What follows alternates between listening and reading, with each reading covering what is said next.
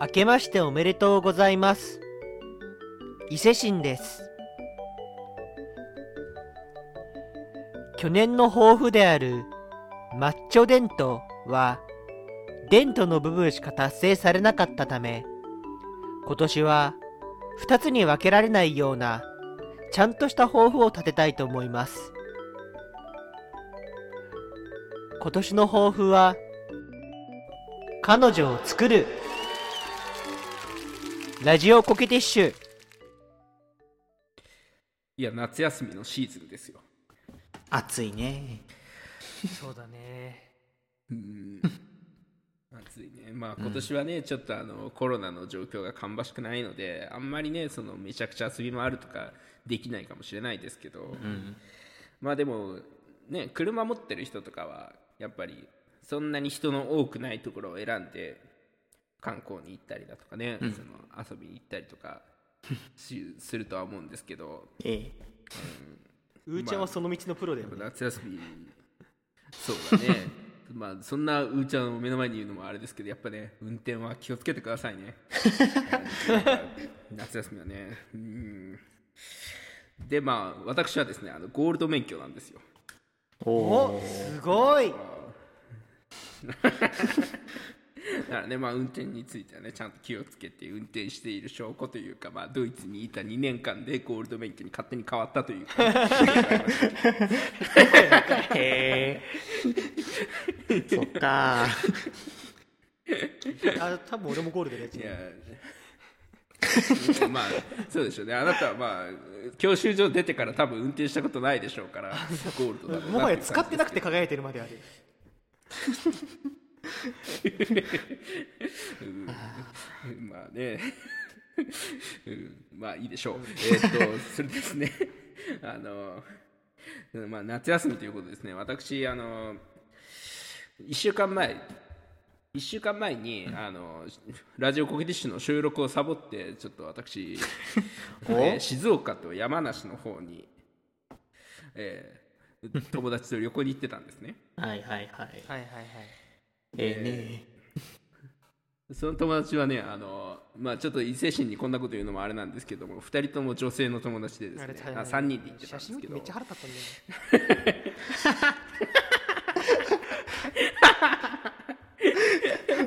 もうまなたそんなそのね収録をし 収録をさしてる中僕はまあその旅行の真っ最中なんでその通話には参加してなかったんですけどなんかうーちゃんがなんか旅の写真多分イタリアの写真かなんか上げてませんでしたっけ？ああちょっとねちょっとラジオ収録外でそういう話になって。なんでその話になったか忘れたけどうん、ちょっとあなんかそういう旅の話してんのかな？楽しそうだなって思って僕はちょっとあの女性2人と楽しそうにやってる写真を送って伊勢神へのマウントを取ろうと思ってたんですけど。これ以上撮るの？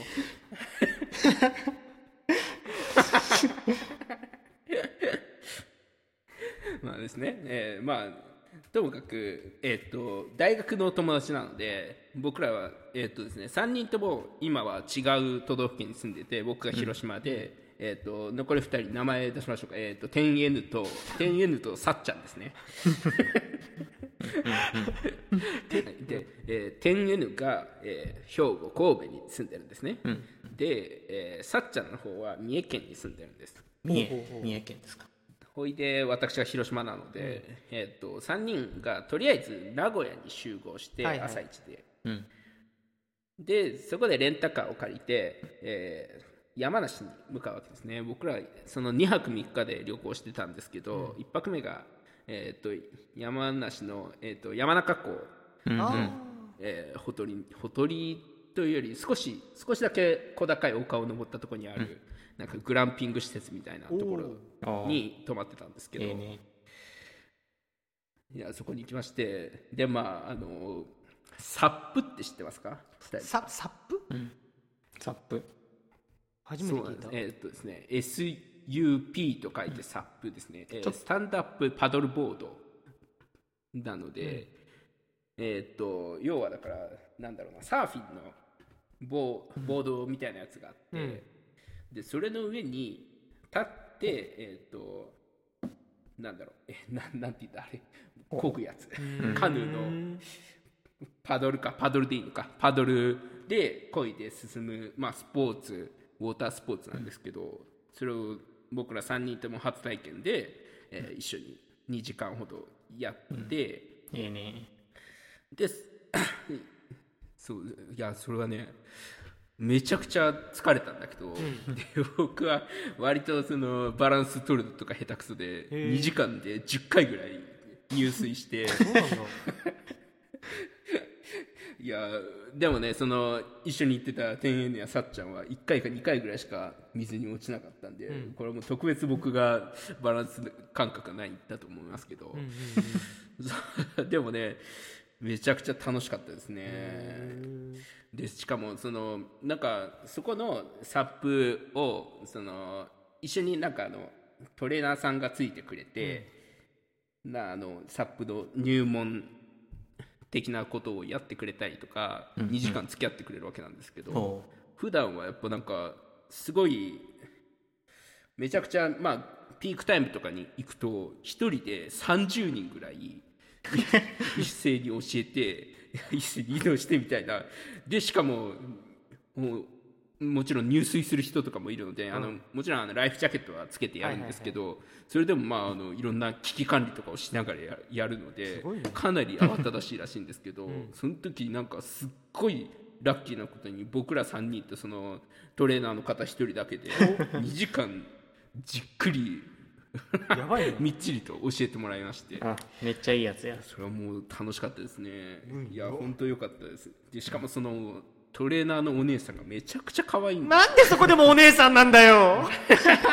お前女ばっかじゃねえかお前。いやそのねトレーナーのお姉さんなごみさんっていうんですけど、いやー可愛かったな。すごい結構ねあのスポーティーな感じで、もうなんかでもちょっと心配になるぐらい足首が細い人で、でもしっかり筋肉はあって、非常に魅力的でしたね足ばっか見てる。る はいというわけで えっとまあサップをね我々3人は楽しみまして、でまあその日その日はですねでもその後サップ行った後にちょっと着替えてその後ちょっと温泉に行こうとしたらもうなんかものすごい雨が降っちゃって、おーでもなんか本当駐車場から温泉に移動するだけでそのまあ徒歩1分もないような道を行くだけで そのびしょ濡れになってしまうような大雨で。さっきも濡れてたのにね。そうもう濡れっぱなしですね本当、でそれでまあ温泉に浸かってでまあもうグランピング施設に戻って、でバーベキューをしておでもまあ雨が結構ひどかったんで星が見えるわけとかではなかったんですけど、まあいろんな話をして眠ってでやっぱ翌朝起きると晴れてて富士山がブワーンって見えてて超楽しかったですね。よよく見えるよねあの辺。そうなんです。そのね1日目は曇りだったり雨がちだったんで割とその富士山のてっぺんあたりがやっぱ雲で隠れていて見えなかったんですけど、もうその2日目は朝の30分1時間ぐらいだけその頂点までしっかり見えて、それはやっぱなんかやっぱ富士山ってまあこのすごいチープな言葉ですけどやっぱ特別な山なんだなっていうのをすごい感じましたね、ね。なるほど何回見てもね何回見てもねいざ突然現れるとおおってなるしやっぱりね綺麗な山ってなるし。そうなんですよ、うん。うん。はい。いやなんで結構やっぱ山中湖うん山中湖おすすめですね、まあ、伊勢市さんもねぜひ行っていただきたい女の子と。余計な一言、余計な一言でもないな。あの本当できるんだったらそうしてるんだよな。うんあの車あの車運転できる女の子と言ったらいいんじゃないかな。あそっか。なんかただでさえ確率低いのが俺が車運転できないことによってさらに確率低くなってるよね。そうですね。結構やっぱねそのずっと運転しっぱなしでも大丈夫なタフな女の子ってそこまでいないですからね。うーちゃんがさそのキャンプ場まで連れて行ってもらってささちょっとうーちゃんには帰ってもらってさ一回。あの 一日たったら帰ってくださいお前さ最低だな本当に。本当に最低だなあのお金お金取っていいやつだよね。5000円ぐらいな。そうだね。あ 10倍じゃ10倍。はい。まあまあまあ伊勢神はうーちゃんさんに5万円を払うということで まあいいとして。でもええかもしれんなそれ。であのうーんほいで2日目はですねあの3人で富士サファリパークに行ったんですよ。おおいいね。いや富士サファリパーク多分僕すっごいちっちゃい頃一回行ってるんですけあそうど、うん。であれって車の中から動物見れるんですよね、うんで本当に実際に動物たちが暮らしてる区画を車でガーッとゆっくり通っていくみたいなもんなんですけど、やっぱそれはやっぱすごい迫力ですっごい近くまでキリンだとかライオンだとかゾウとかがいてそこを車で通ってるのはやっぱりすごい特別な体験で、もうなんか何度行っても楽しいんだろうなっていうのを思いましたね、富士サファリパークおすすめです。あー。いいな。俺実は行ったことないんだ 俺も。あれ？うーちゃん。うーちゃん富士マスターだって聞いてましたけど富士サファリパーク行ってないんですか？富士サファリパーク行ってない。もうマスターマスター失格かもしれんねこれは。ち失格ですねそれは。ちょっとサファリパークはすぐ行ってください。ょっと行かにゃいな。いや本当ねあれは楽しいしう富士サファリパーク行ったけど一回も車から降りることなくサファリパーク行って帰りましたからね。なんか、そんな感じで楽しめて結構。しかもまあこのクソ暑い中ですけどもちろん車の中で窓も開けることはできないんでずっとエアコン効いてて、いやなかなか特別な体験です、ね、動物たち元気だった？動物たちはですね、まあ、元気っていうか、まあ、あの走り回ったりとかはしてないですけど、まあそのなんか特別めちゃくちゃ疲れてるような様子はなあかった そうなんだ。暑いからどうかなと思ってたんだけど、あまあね。そそうね。もう本当暑いからね。かわいそうにとは思うけどまあ実際のね野生の動物たちも暑い中頑張って生きてるのであ それはまあいいんじゃないですかね。まあ餌ももらえますからね、一応。まあそれがどうなんだという議論は置いといて。はい。行きます。ね。でまあその2日目は富士サファリパークに行った後に浜松に行きまして、うん。で浜松餃子をね食べようとしてたんですけど、うんうん。その僕たちがその目当てにしていた店がちょっとコロナの関係で臨時休業をしてました、あら。世知辛いね。でそれでもうしょうがないんでなんか浜松の餃子のなんか食べログまとめ記事みたいなやつをさっちゃんだか天園のとかが持ってきて、でそこの中ですごい美味しそうな中華料理屋がおあったんでそこに行ったんですけど、うん。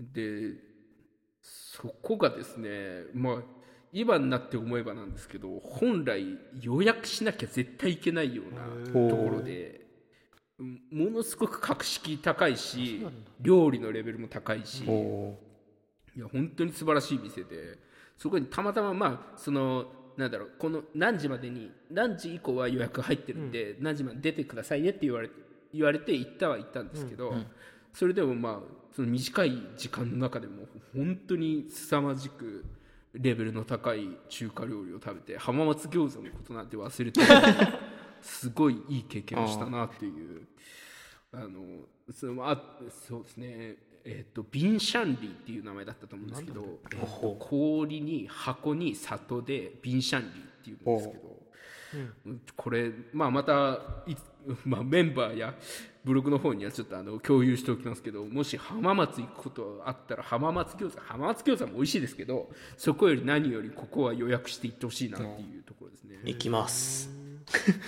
行きます、いやこれ本当にねなんかすごい驚くほど美味しかった。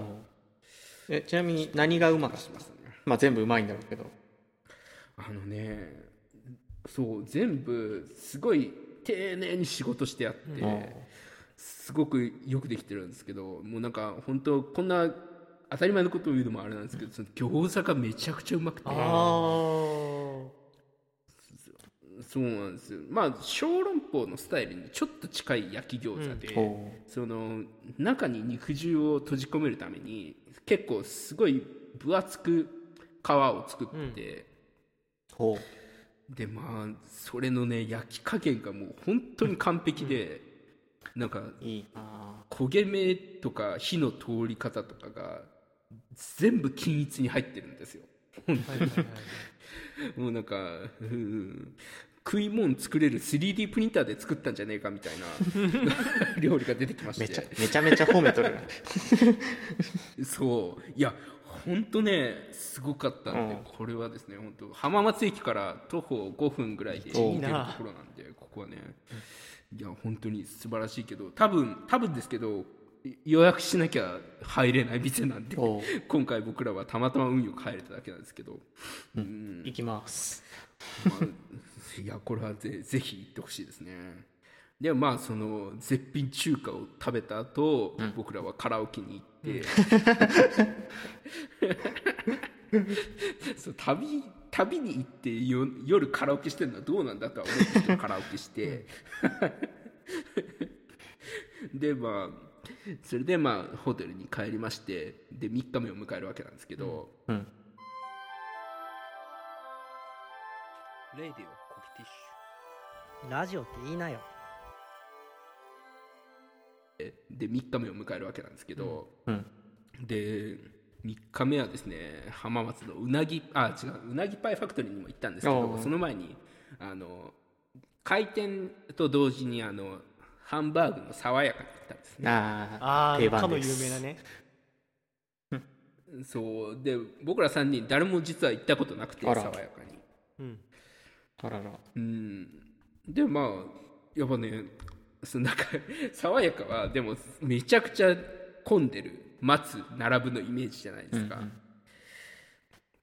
なんで僕らはちょっとこの旅の計画を立てるときにその爽やかの攻略情報をネットで調べて で出てきた記事にですねなんか爽やかにランクがありましてその混雑度の、で 何だったかな？S ランク A ランク B ランク C ランクみたいになってるんですけど、それの C ランクの店を選んで それの開店と同時に行ったんですね。あもう100%勝ちにいってんじゃん。そう。でそれで10分待ちで食べました。へそっか。結構なんで意外だな。やっぱかその その攻略サイト曰く C ランクで開店と同時で10分待ちなんでやっぱすげえんだな。まあその日は土曜日だったんですけどすごいんだなっていうのは思いましたね、あれよね。あの多分ね御殿場のねお店とか多分 S ランクですね。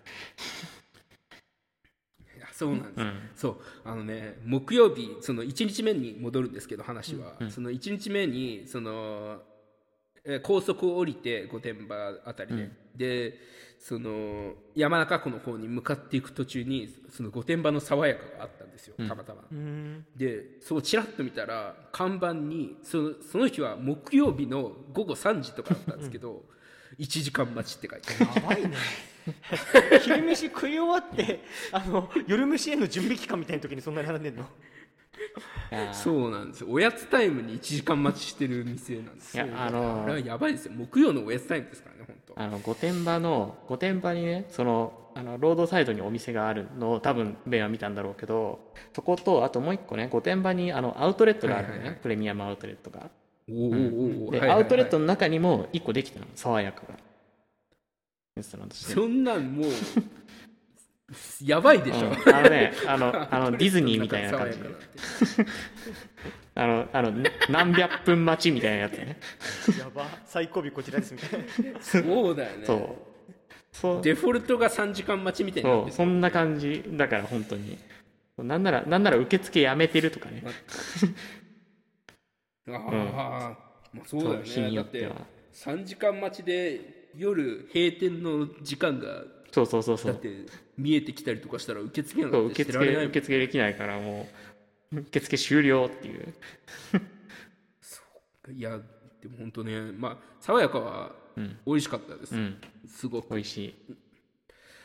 うん。まあそうですね。1回はうん。言っておくべきかな。その C ランクの店を選んでね あんまり並ばないように言っていただきたいという感じなんですけど、今3時間待ちとか聞くでまあと絶対調べるの必須だなと思ったわうん。いや本当御殿場アウトレットはちょっとあの用心しておきましょうね、はい。はい、はい、それでその爽やかを食べた後にうなぎパイファクトリーに行ったんですよ、おお浜松にある。